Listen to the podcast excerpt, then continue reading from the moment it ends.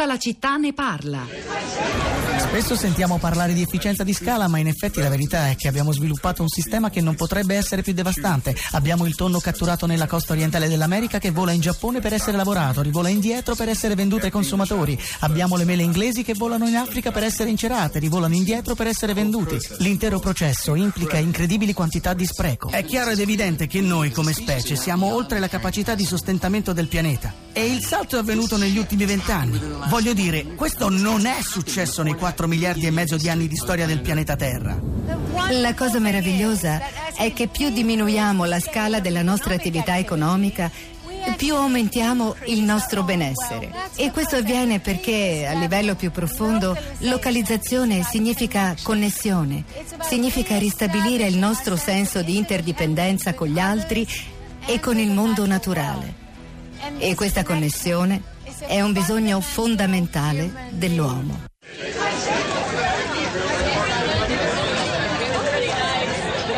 E questo era un estratto dal film documentario di Helena Norbert, Oggi l'economia della felicità, che è un vero e proprio viaggio intorno al mondo, nelle sacche di resistenza contro la globalizzazione, all'interno di comunità lo- eh, locali che, che dicono no, che per esempio attraverso le persone che appaiono nel film, che sono persone famose come la scienziata e leader no global indiana Vandana Shiva, ma anche persone comuni, sono consapevoli di un nesso profondo tra alcuni fenomeni globali il cambiamento climatico, l'instabilità economica, eh, la personale sofferenza dei singoli che cresce, stress, solitudine, depressione e, e che sono unite insieme e contro le quali si può forse reagire. Dunque, in realtà, il senso di questo film è che c'è ancora un potenziale di opinione pubblica che può essere coagulata verso un modo di vita diverso, che può arginare almeno gli effetti più deleteri della globalizzazione. Ancora vi ricordo il titolo: L'economia della felicità. Penso si possa ritrovare e vedere facilmente in rete informazioni, le renderemo disponibili tra poco sulla città di radio3.blog.rai.it insieme ad altri materiali che andiamo pubblicando via via.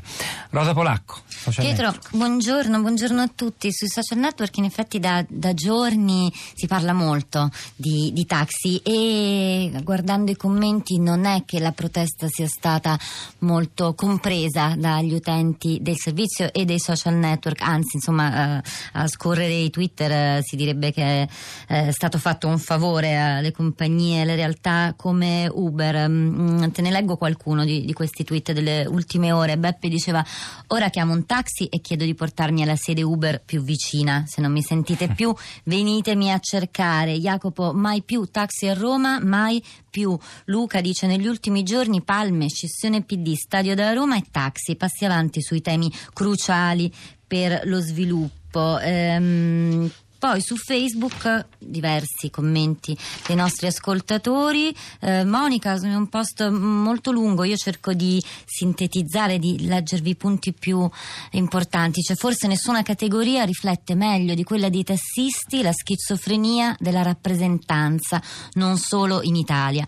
Eh, poi non conosco la situazione delle altre città nel resto del paese, ma la logica mi suggerisce che si tratti di una questione centrale a livello metropolitano, ma marginale fuori dai dai grandi centri. C'è poi una discresia evidente tra l'utenza tendenzialmente benestante e i prestatori del servizio, cioè ceto medio. I paragoni con altri mestieri spazzati via dalla tecnologia sono suggestivi e convincenti, ma solo se non si tiene conto della natura ibrida della categoria. I tassisti o sono autonomi o sono iscritti a cooperative, ma prestano un servizio pubblico. Eh, ci sono ancora Carmelo, Elena, Massimo, magari dopo li leggo. Alessandro da Venezia, buongiorno, benvenuto. Alessandro non c'è, allora da Venezia ci spostiamo a Roma dove è collegato con noi Emilio, buongiorno. Buongiorno, eh, abbiamo ormai capito che la liberalizzazione, almeno nel mondo occidentale, non fa che mh, esasperare la concorrenza nel mondo del lavoro, abbassando i salari, ma eh, soprattutto riducendoli alla fine i posti di lavoro in maniera drastica.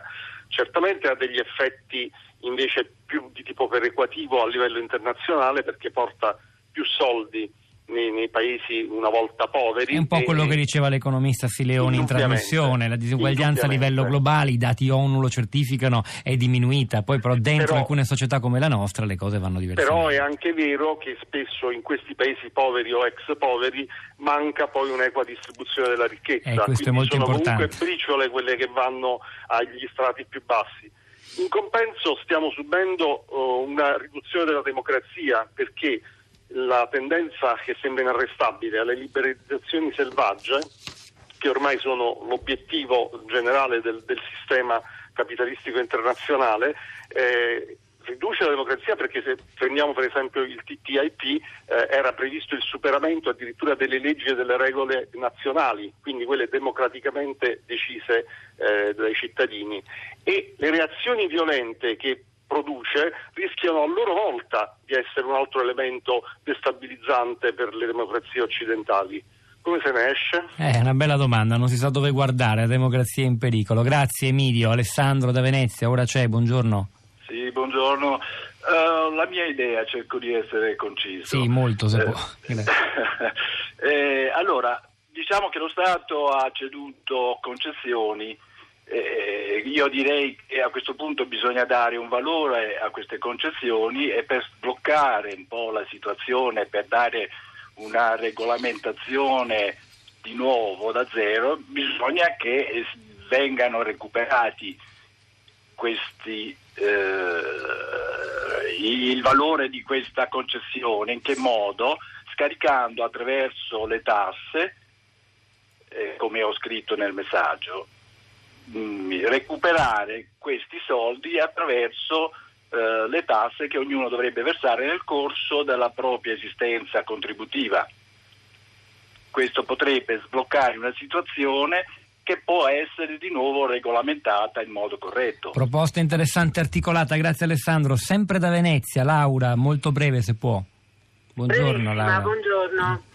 Eh, solo per segnalare quanto mi colpisce il fatto che si premi la violenza ogni volta, sempre. Lei si riferisce Io... a che cosa? All'accordo raggiunto ieri sera con il Ministero dei Trasporti? Esattamente. Tra i tassisti e Del può, Rio? Non si può assolutamente eh, cedere a questo tipo di ricatti e di violenza. Eh, ho segnalato che mi ha colpito e mi ha fatto ricordare i pastori sardi che erano andati pronti a Roma per andare a Roma e sono stati bloccati prima di scendere, alcuni anni fa, per segnalare le loro eh, eh, situazioni economiche, eccetera. Ecco, non si può trattare così il cittadino italiano, lo siamo tutti e dovremmo essere tutti trattati alla stessa maniera. alla violenza non si cede. Grazie ecco, Laura. Io la penso così. Grazie Buongiorno. Laura. Buongiorno a lei. Rosa, ritorno a te ai social. Torno su Facebook, Massimo dice la liberalizzazione delle licenze venne istituita per allargare l'accesso al mercato mentre oggi assistiamo al suo contrario e alla reazione di chi vuole mantenere un monopolio, ma al di là di qualunque rivendicazione credo che per i consumatori sia molto più difficile accettare il principio di dover comunque pagare di più per difendere il privilegio di altri. Ancora un paio di tweet. Roberto eh, Red Sox, che è un tassista a Bologna, dice potete per favore dire che c'è anche qualcuno non fascista che si sente insultato da questi colleghi indecentemente ignoranti e violenti? Sì, lo diciamo. E poi chiudo con un tweet eh, molto molto ritwittato e condiviso in queste ore che a Radio 3 piacerà. Quello di Marco dice chissà perché non abbiamo mai visto librai coi tirapugni manifestare contro l'avvento degli ebook. L'Europa sta vivendo una metacrisi che tocca il suo modo d'essere. In questo scenario si inseriscono le forze populiste con il loro sovranismo, il loro grimaldello usato per scardinare l'Unione Europea. Parole dal libro L'immagine sinistra della globalizzazione di Paolo Borgognone che potete sfogliare insieme ad altri materiali sulla città di radio3.blog.rai.it dove tra poco saranno anche riascoltabili alcuni estratti di questa trasmissione ed altri materiali ancora grafici sulla disuguaglianza. È il momento, a proposito di globalizzazione, di Radio Tremondo con Nello del Gatto che andrà in Cina eh, virtualmente almeno insieme al Presidente Presidente della Repubblica Sergio Mattarella, c'era Luciano Panici stamani alla parte tecnica, Piero Pugliese alla regia, Pietro del Soldai Rosa Polacco a questi microfoni, al di là del vetro Cristina Faloci, Florinda Fiamma e la nostra curatrice Cristiana Castellotti che vi salutano, ci risentiamo domattina alle 10.